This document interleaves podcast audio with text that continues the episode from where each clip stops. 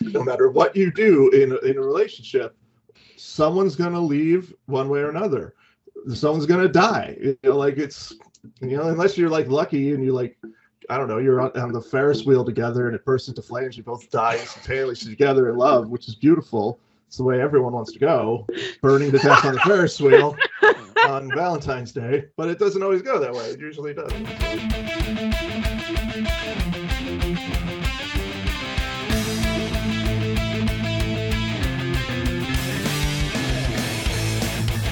Welcome to Horror Business. Today, our special guest is an author I've had the pleasure of working with for many years and the privilege of calling a friend. Kristopher Triana joins us today to discuss how he successfully navigates writing across multiple genres. Um, I guess to start off with, Chris, uh, we, we've talked about on this show that labels and classifying are important, right, for the human brain, but it's also can be extremely detrimental to an author. It's a very fine line. So my first question is, let's say a random person meets you, finds out you're an author and says, "Hey, what do you write?" What's your initial response to the genre that you write? I write horror. Yeah. Um, and it's it's a funny thing. I was talking with some other people about this fairly recently uh, about how uh, actually yeah, I was on another podcast. I was talking with uh, with Edward Lee and Wrath James White and a few other people were on, and we were talking about how it's an interesting thing that horror writers have to uh, deal with uh, when people find out you're a writer and you, then they say, you know, what what kind of stuff do you write? And you say horror. There's always these people that give you this kind of like, oh, like like look, like you know, they get you get this suspicious look on. They're like, oh, there must be something wrong with this person. They they write horror. Mm-hmm.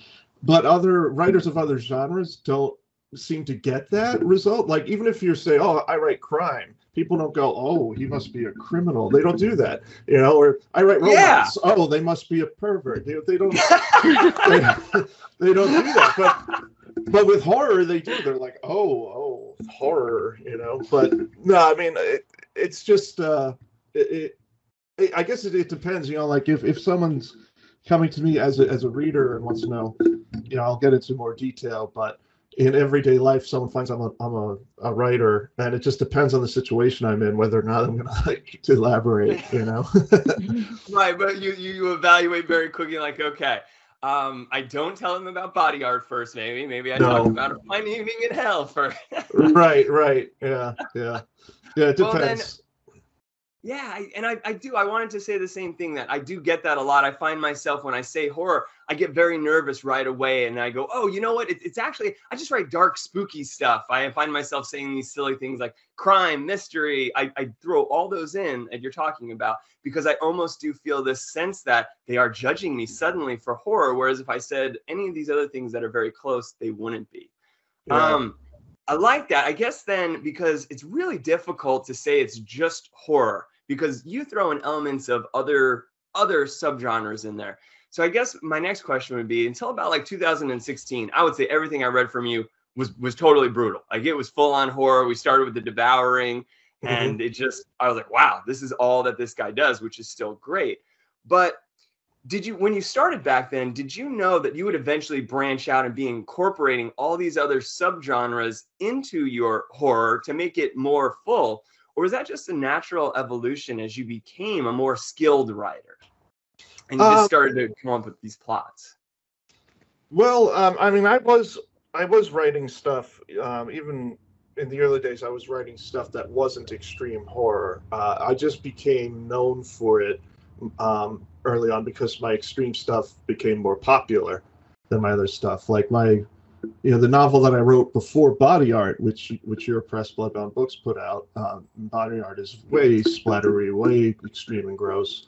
Um, the book I put out just before that, which was my first published novel, was called The Ruin Season, and it's a more of a literary crime story. Uh, it's not horror, let alone extreme horror. There's no blood and guts. There's no. It's dark as hell, but there's no. Uh, there's no gore or extremity to it so I definitely always I, have always written I think uh, like according to what the story called for in my mind. You know, the fact that Ruin Season and Body Art came out back to back is kind of ridiculous because here I was just starting off and I've given people two completely different styles of of books, you know, that that rep- that represent me. Um, so, but it just it, it depended on what the story was. You know, with the Ruin Season, it was something more from the heart. With body art, I just had a wild idea and I ran with it, and um, it was the type of book that couldn't be written any other way. I mean, it's a, the story is about uh, you know a, a, porn crew making the most extreme dirty movie ever, and so of course it's got to it's it has to deliver that extreme content.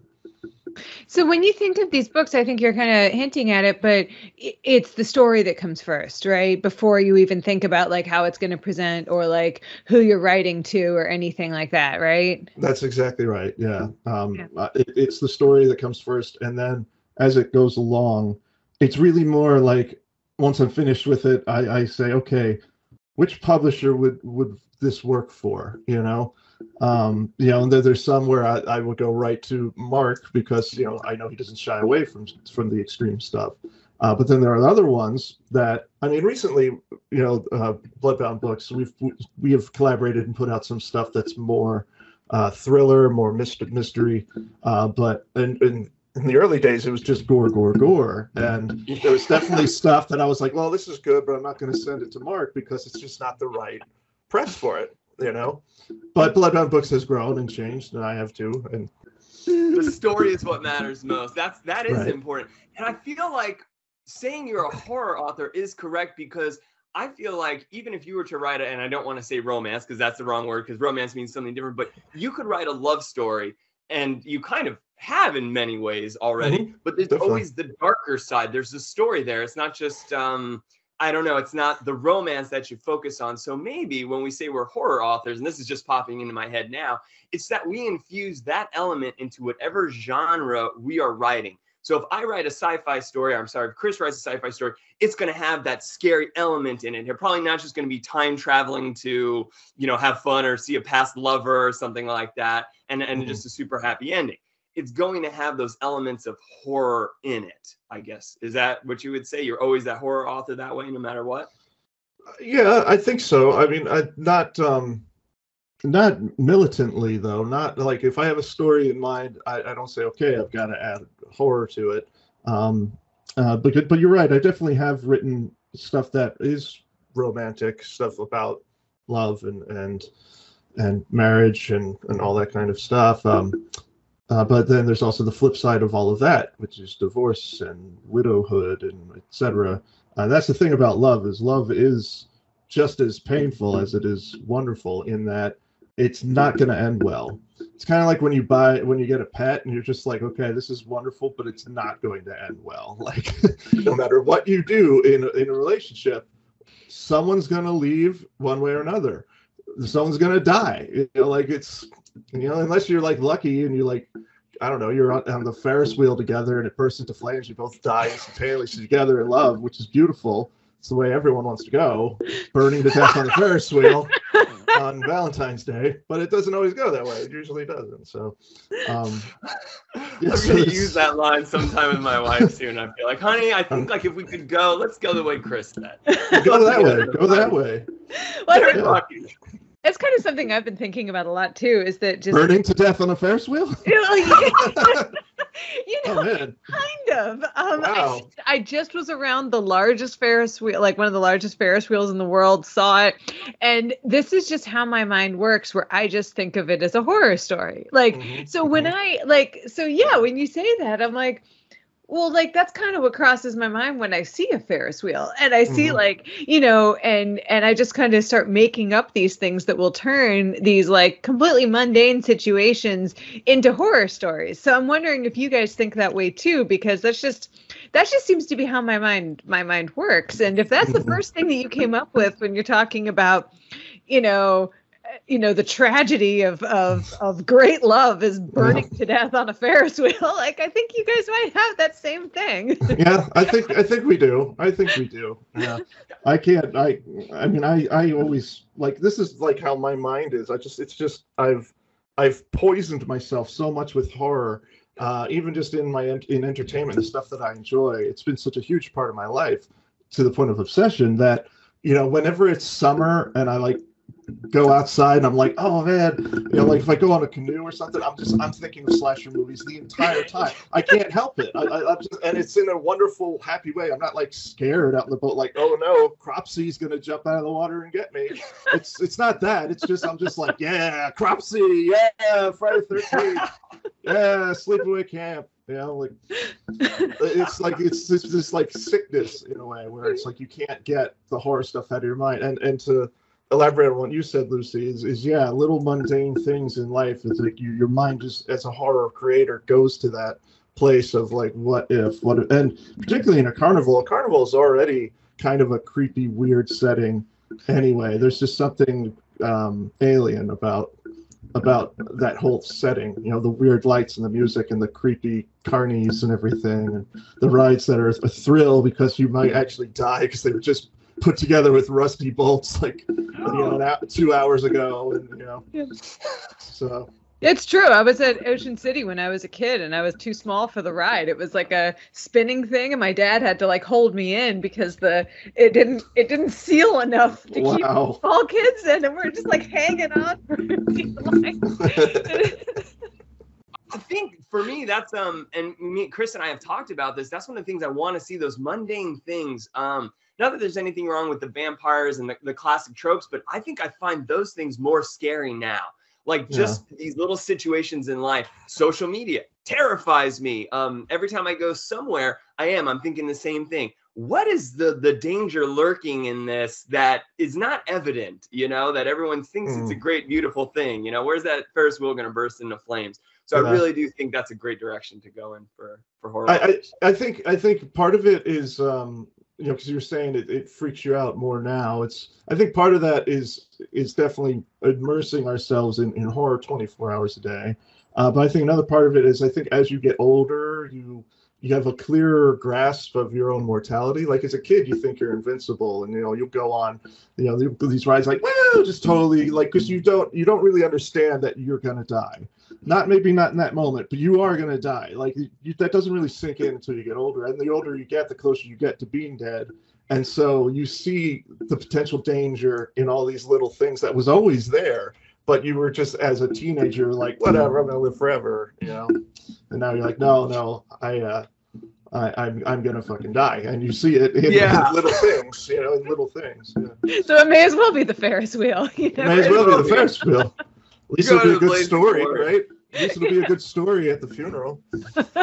he died doing what yeah. he loved, bursting into flames on the Ferris that is one thing I do like in in newer horror, or I don't want to say newer horror stories, but one thing, like you said, as I get older, I want to read more about that side of it. It's not so much about the characters being killed, but maybe how they face that mortality, how the actual I don't know. That's the terror in it, knowing that you will die or something like this is is going on. I guess maybe that's been my evolution from the let's just bloody rip everything up, which I still, you know, there was a time and place for it, and now this mm-hmm. is what I feel more. I want that. Wow, but maybe that's because I'm just older, and I think you're right on that. Um, it's very important though to get that story. Yeah. Excuse me. Horror readers do not always i should say many horror uh, readers um, don't always like a thriller or a mystery. They seem to be very quickly turned off by it. So i know we know it now but looking back when did you first notice that oh this is an issue? I can't just randomly put something out because my fans expect something um, and then did you develop a plan or how did that maybe come about did you need to rebrand yourself at all or market books differently yeah um, yeah that is a good Good question. Um, it's it's not so much a thriller or mystery that they say, whereas it's crime. Um. You know, like because I have some books that I would classify as crime, or even like on the threshold of crime meets horror. And I've I've I'd noticed, you know, when I would release a book that you know that we advertise as saying, "Oh, this dark crime thriller," you know, this sick, twisted crime story. No matter what adjectives you used, if there was crime in there, a lot of horror readers would be like, "Oh, I'm not really into the crime stories," because you know a lot of them they think it's going to be you know cops and robbers type of stuff, and you know which legitimately that's what a lot of crime novels are, and some of them are just not into it. Uh, so yeah, when we released Fine Evening in Hell, we you and I talked about it because that story is kind of a crime story. It's, you know, it's these criminals and dirty dirty cops and stuff, and this and this you know innocent hostage. But the story gets darker and darker and darker as it goes. And by the end of it you have this almost jack ketchum like you know situation that that in the third act. And so i you know I, I said to you i was like let's just advertise it as a thriller because i know horror fans if they see the word you know not all of them you know there's plenty of horror fans that love crime but certain you know ones that are a little bit more picky about about the things that they pick up would would pass on it, even if they liked my other stuff that was horror. They would tell me, "Oh, just let me know when you when your next horror one comes out." And I would say, "No, trust me. If you read this, it's it's filled with all of the the darkness and the and the and the murder and evil that you would get from one of my horror stories. It may not be as bloody." Uh, that, as far as like you know, no one's having sex with intestines or anything like you would get from body art. That's not in there, but you still have extreme horrible violence and and you know uh, human trafficking all sorts of shit yeah. that's in that that's in, that's incredibly dark and in a way a lot of those stories to me are darker because they're more down to earth you know um, books like body art or the night stalkers as although they are horror and they're filled with gore like they're so off the wall that in, in many ways they're funny you know uh, whereas something like Fine Evening in Hell i don't think is funny at all you know it's because it, because it's so grounded in reality agreed how did you find that they responded to thriller? I because I, I, see a lot of overlap on on horror thriller in general. Yeah, yeah. Um, well, it, it's hard to say how the, they react to that. Um, it's really more. It's kind of like trying to find a compromise, you know, because uh, I don't want to advertise a book like that as horror and people will be disappointed because it's not really a horror novel. Mm. Um, so thriller was kind of a compromise. It's like, well, it's it definitely could be a thriller. A thriller is a more broad term than horror or crime. So I uh, I think that it helps to add that. You know, like I had a book come out uh, last year called uh, "And the Devil Cried," and you know we made we even purposely made the cover look like an old pulp, you know, dime store novel. And that book is very much a crime story. It starts with this guy getting out of prison, and then it you know involves him working with organized crime but that book might be the most evil thing I've ever written uh, when it comes to the main character and what they do. Uh, a lot of people, uh, one of my more popular books is a book called Full Brutal, which is about a psychotic teenage girl and all of the evil things that she does. And they're fucking evil, and people love that book. But you know, I'll tell those readers like you should check out "And the Devil Cried" because it's a similar kind of thing but they're like, oh, but this is about the, the mob and this hitman stuff. I'm like, no, no, no, that's that's not that's not what's important. What's important here is the character themselves and what they do, and what what he does is just as evil as the stuff that Kim and Full Brutal does. It's just a different genre of fiction. So I like that you brought up the cover. Uh, we've talked about that before. I think that's so crucial. So maybe a huge tip for authors is think about that book. Maybe it's easier, and I'll ask you what other um, advice you have for others, but it sounds like it might be easier to market the book as what it is through the cover and being very specific on your word choices and how you, um, I guess, market it then, making sure right. that you don't call it something that it's that it's not. Right. Um, uh, are there any other tips besides just the description and say like the cover that you have? And it sounds like going to the right publisher for something um, makes sense too. But is there anything else? Because it sounds like that might be easier than trying to rebrand you. And i know lucy you might have talked about pen names maybe a question on that. So hmm. um, i'm not sure. What other advice i guess? Sometimes i've thought maybe i should have done that that i should have done a pen name thing uh, for example if you're starting off as a writer and you're going to write uh, you know really extreme stuff you know like and you're going to have book titles that are like you know, off the wall, like big breasted chainsaw hookers or something like that. Yeah. You have to keep in mind that you have to keep in mind if you're putting that on, on your on yeah, like something on Godless. If you're putting that title under your own name, anytime you're trying to get a job or a loan or anything else, that's gonna when they search you, that's gonna pop up. Uh, and sure, you didn't do anything wrong, but people are people like like we were saying when you tell people you write horror, people look up your name and you're trying to get a job at uh, at, at McDonald's or whatever, and uh, and they see that you write books about you know insane big-breasted chainsaw prostitutes. You know, um, you know, they'll look at you a little weird, or maybe that'll help you get the job, depending on the person. But depends on your uh, manager, I guess. Right? Yeah, yeah, yeah. So, so like you want to keep that in mind uh, with using your own name, and then also to uh, if you're going to be writing different genres, that's also something to consider. If you're going to be writing extreme horror on the one hand, and then on the other hand, you're going to be writing straight westerns, not splatter ones or anything, not horror ones, just straight westerns, you might want to consider using two different names um, because you you know you don't want your audience to get confused or angry when they think they're getting one thing and they're getting something else. You know. Uh, third, with that is uh, is a bit of advice: is if you if you're going to do extreme horror, uh, keep in mind that it's kind of like doing porn uh, in the sense that X is forever. You know, once you do that, that's what people are going to recognize you for. So if you're going, you, you can go one or two ways with it. Is you could go full full in, you you go you know uh, full hog or whatever, and just do nothing but splatter extreme and just build upon that, and you can and, and rock it. Or if you're going wanting to do say extreme horror and also do some more conventional horror too, that it isn't just you know blood and guts.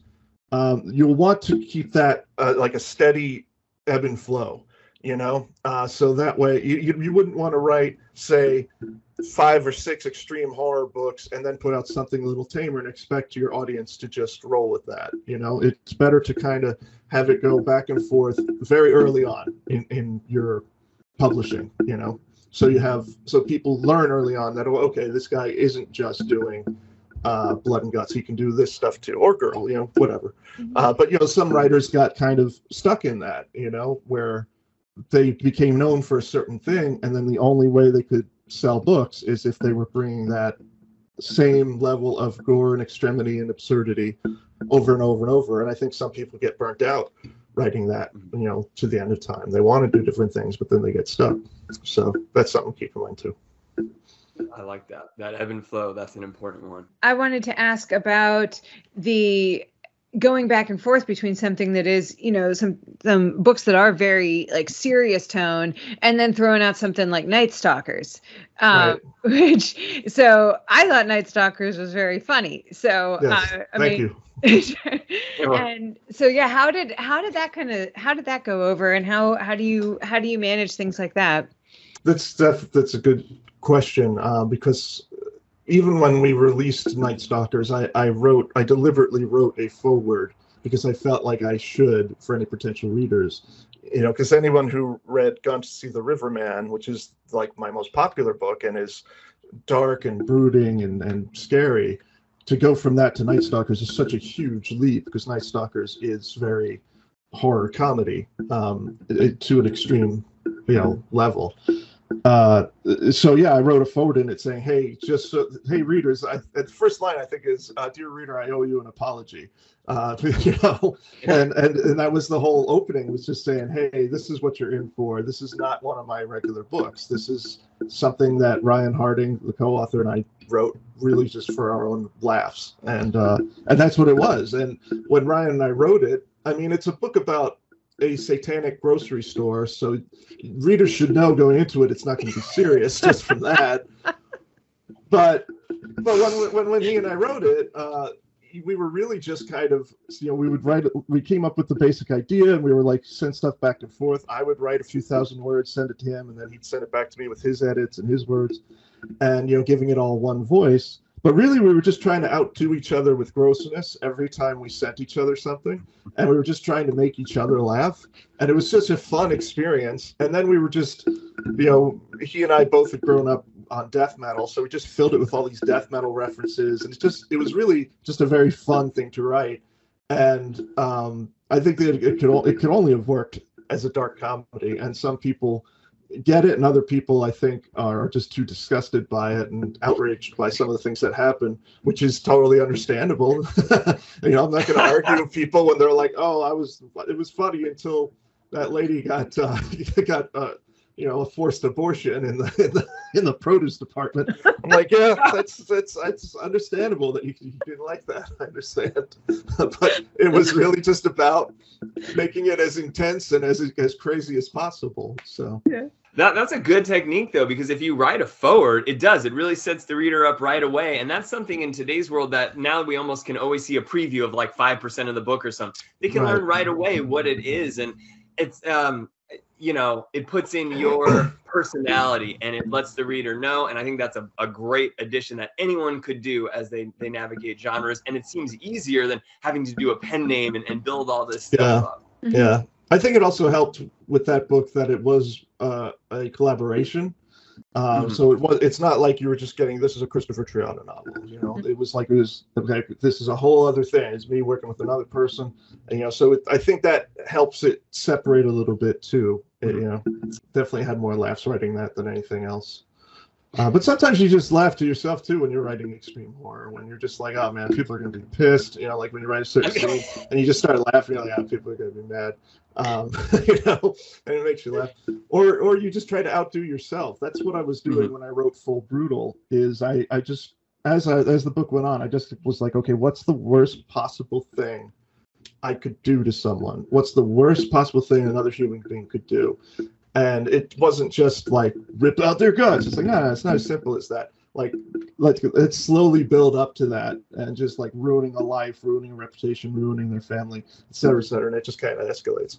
Uh, and so that gave me like this, you know, because it's fiction, because it's not real, it gives you this little uh, kind of you know laugh to yourself of just like, oh man, I'm just making this worse and worse and worse, and you just kind of like just laughing to yourself at this horrible situation that you're creating for a fictional world. You know? But maybe it's just me. I'm a sick person.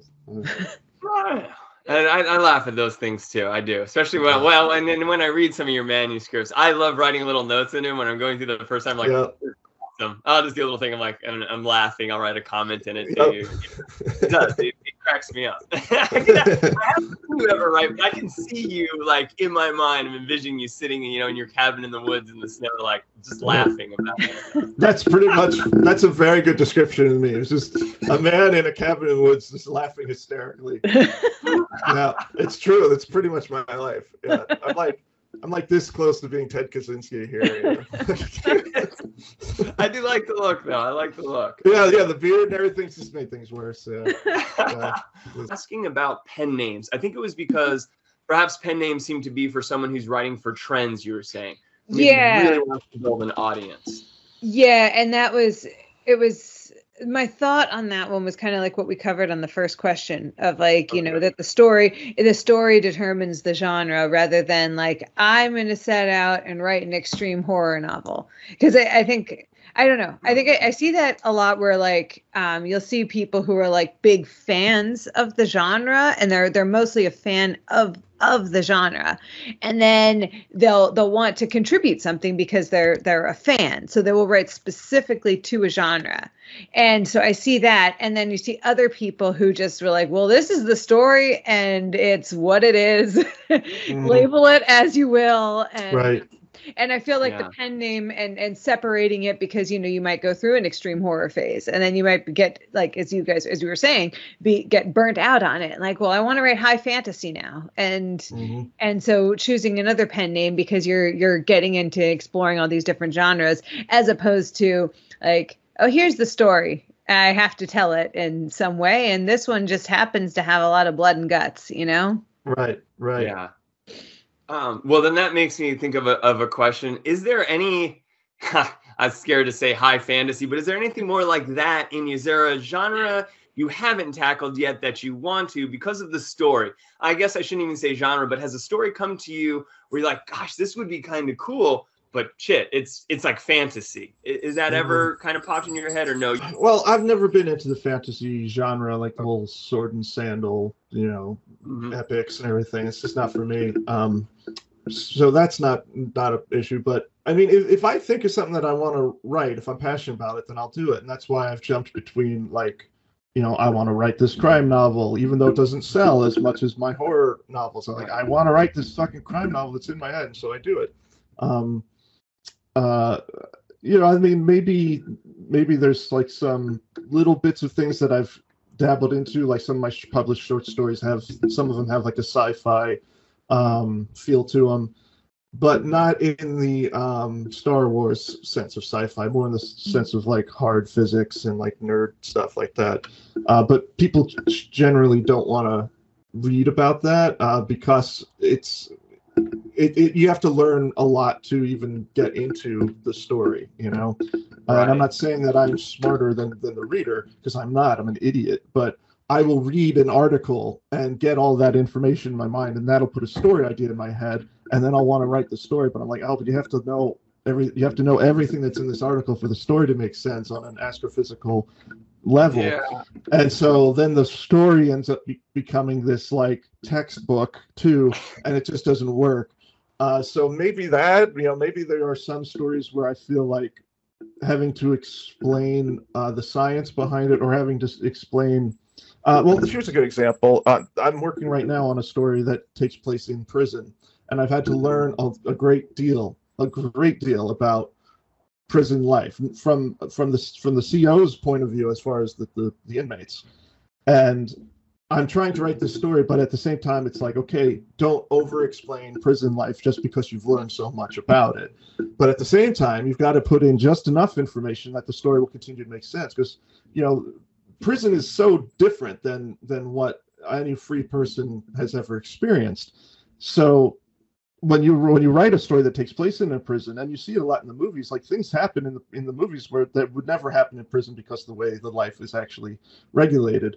But most people don't know that so you have to go and you have to explain okay this is how this is the period of time that these people are allowed out of their cells and this is who has to sit where in, in the mess hall and and all that.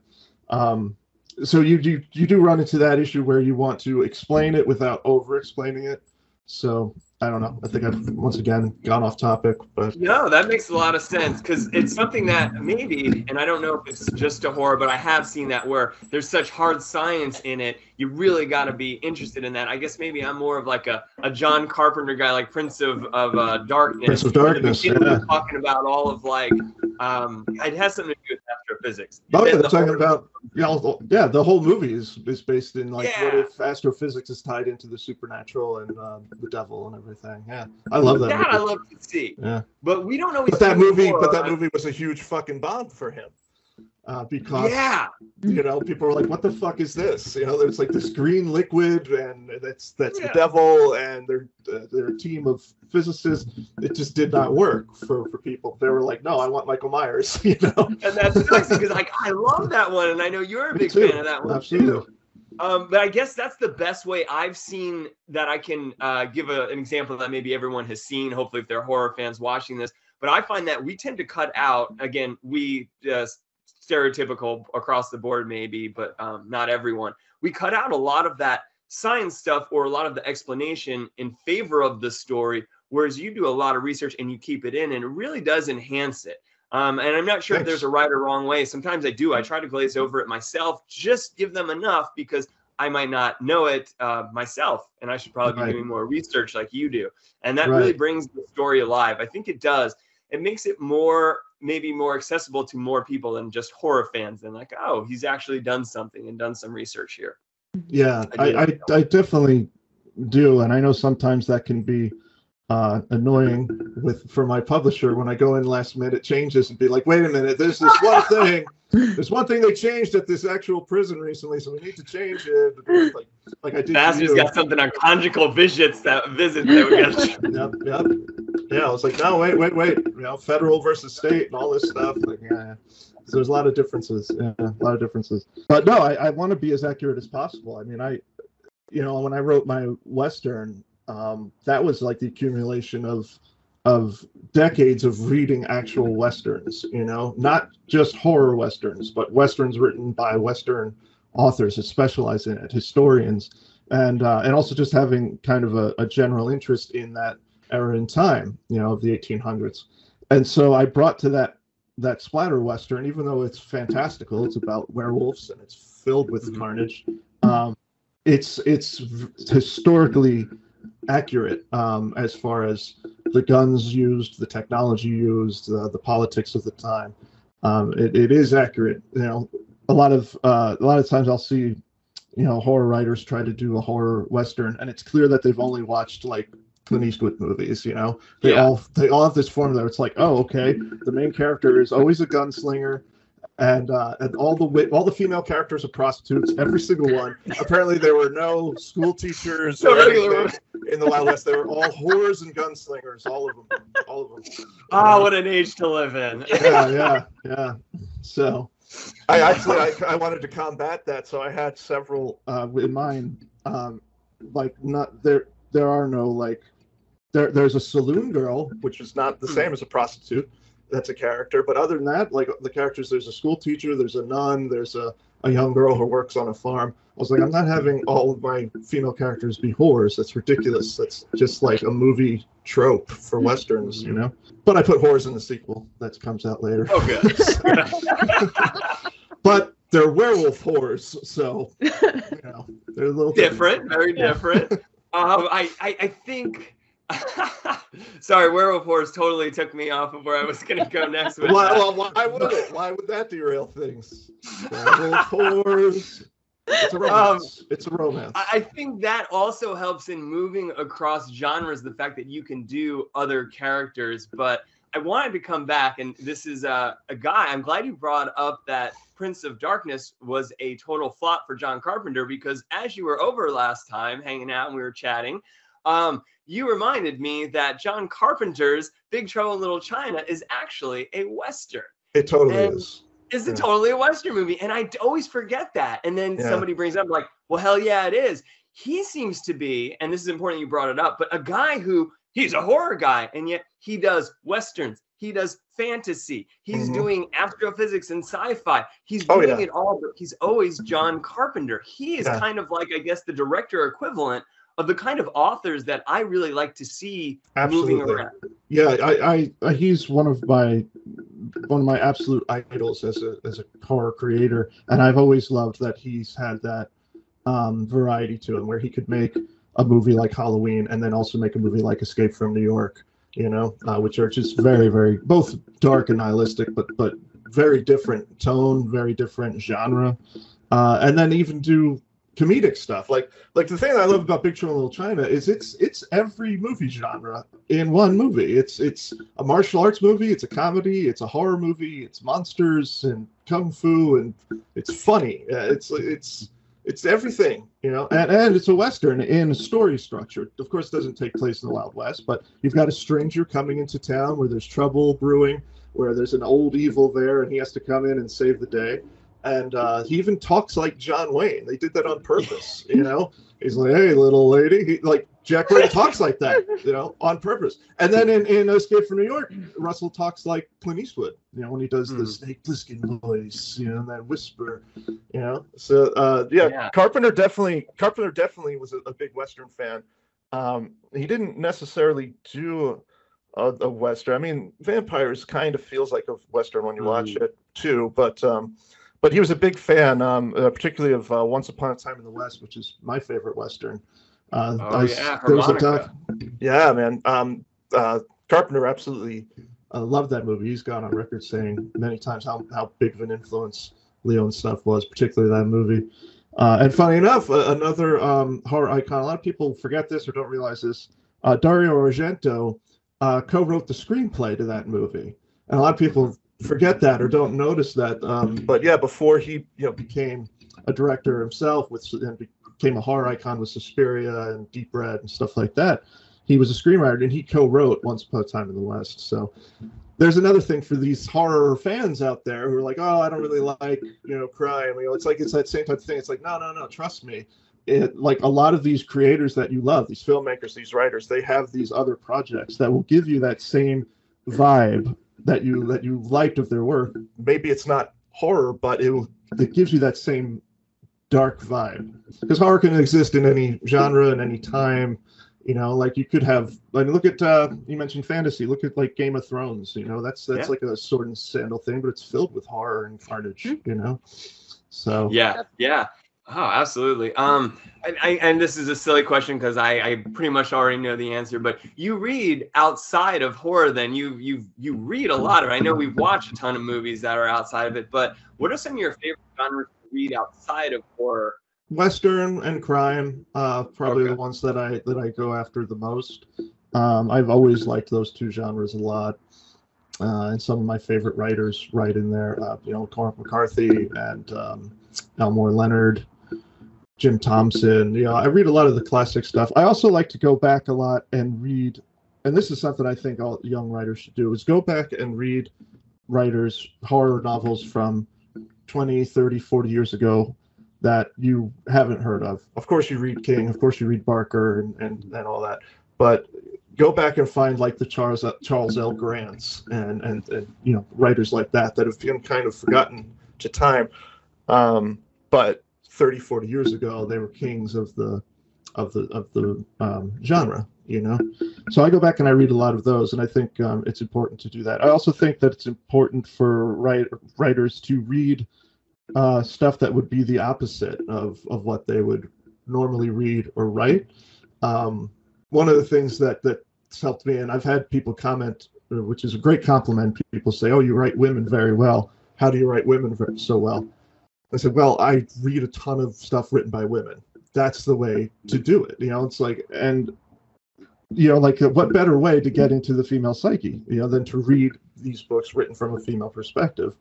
Um, because I think a lot of writers they'll they just go after like like so someone will be like oh man I love Stephen King I want to be like Stephen King and they'll just like focus on Stephen King and then others that are like him like Dean Koontz and stuff like that it's like no read all this stuff that's out completely out of your world read Toni Morrison you know like read stuff that you wouldn't normally uh, think that you were aspiring to be like because you're getting writing you're learning writing technique and writing style and and tone and character from a, from a wider um, perspective then.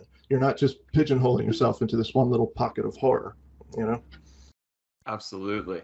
That's a good one. Um, now this one this final one doesn't even have to be about the the genre switching or anything because i love that what you said for newer writers. Is there any other oh, little tidbits of information like that that you want to share with a with a young writer starting out who's maybe in their first or second year of, of publishing that you could help them navigate an obstacle that you've already gone through maybe yeah I always try to help out young authors um, and aspiring authors, you know, because I had a couple of people that have stepped in and that, that have been around longer than me that have helped me, and, and it means the world. And we should all be a community that that helps each other.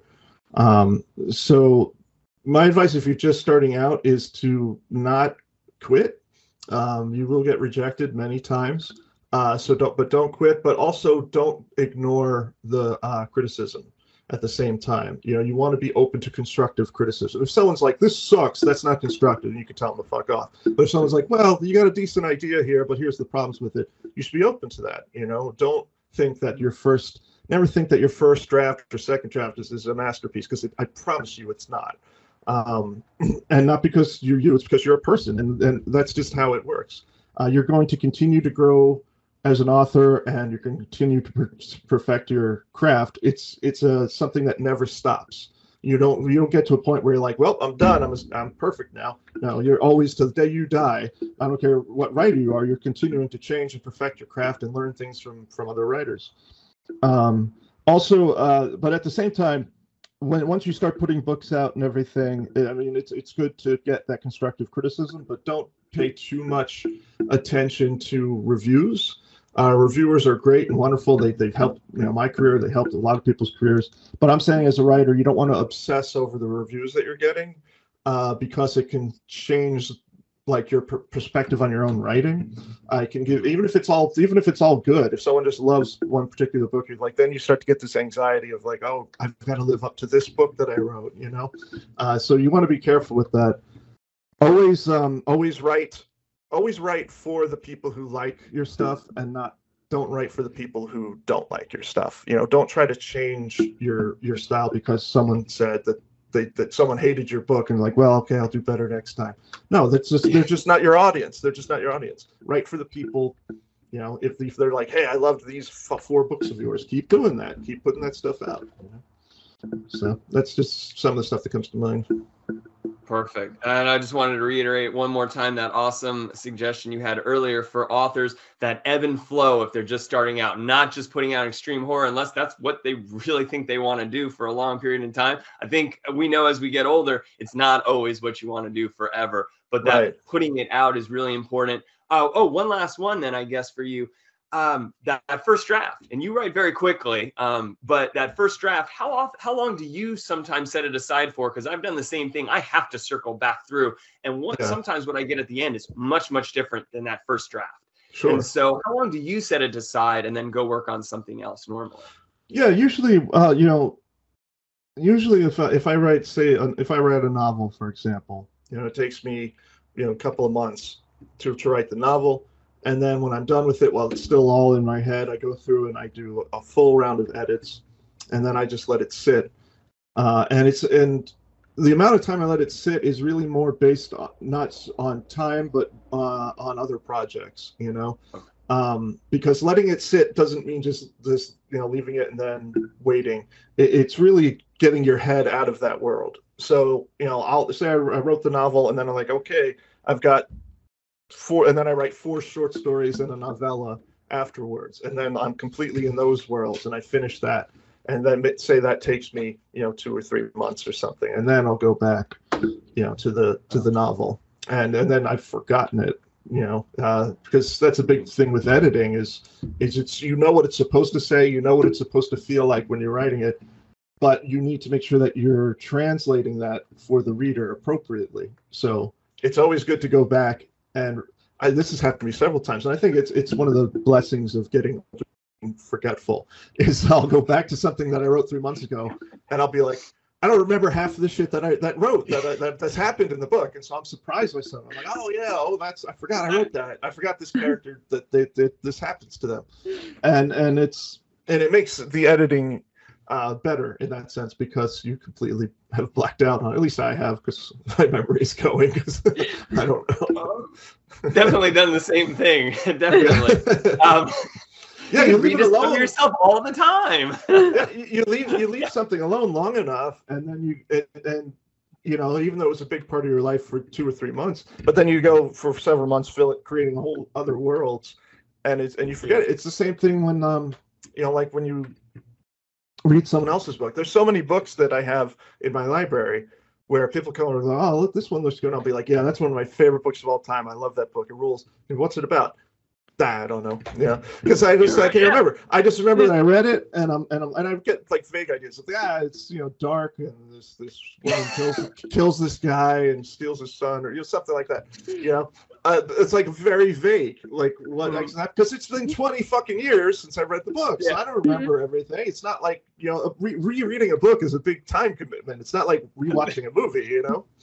Uh, but even that, with yeah. the fucking movies now, I'll watch a movie and then you know a year later, people like tell me, "Oh, I saw this great movie," and they'll tell me all about it. I'm like, "That sounds awesome," and I'll go and I'll rent it, I'll put it on. I'm halfway through it, I'm like, "Oh, I saw this," I, I, and I liked it. I fucking liked it too. It's not even like like oh, I forgot about it because it was crap. It's like no, this was really good. I forgot. Uh, and, and also, I think I think also as a creator, you're just you're constantly, at least I am. I'm sure you guys too, constantly just taking in books and movies and stories just you know uh, and coming up with your own so there's all these these worlds that just are swirling in your head that have nothing to do with reality uh, it's all these it's all these these phantom worlds of the mind and so they just you know your brain can only hold so much i think you know yeah but, but it's it's funny what you retain, like the stuff from when you were younger. Like I could probably recite Big Trouble Little China from memory, like line for line, because I've seen it so many times. Uh, but then, you know, a movie that I watched a week ago, I can't tell you everything that happens in it. Yeah. So, authors, you've got some great tips going on in here. Um, something about that, the continuous cycle. Think about that. It's continuing. So, just because one book gets put aside and it has to sit while you jump into another world, it's okay. You're perpetually working and moving on to something new. And I guess that goes to one thing that I always like to say is that success is usually a game of patience perseverance more than anything. I think, uh, and this is um, 10 years ago, about it was 2012, that's when I read The Devouring. And I don't think success ever, it can happen overnight, right? But people might not realize that. They might see this body of work and think that Chris was always as prolific as he is today. And it took a long time and all mm-hmm. this never stopped. And he was always doing the, the cycling process and always learning more and evolving as a writer. And so he also has a plan. So don't just put out your first book, make a plan, think about it. Don't just be the most extreme person in the world. And uh, thank you again so much for joining, Chris. Uh, oh, really, thank really- you guys. Yeah. Thank you. No, I love yeah. it, and I'm really, I'm really excited to see the stuff that you guys are putting out too. So thank you for having me on the show. I appreciate it. It's a good show.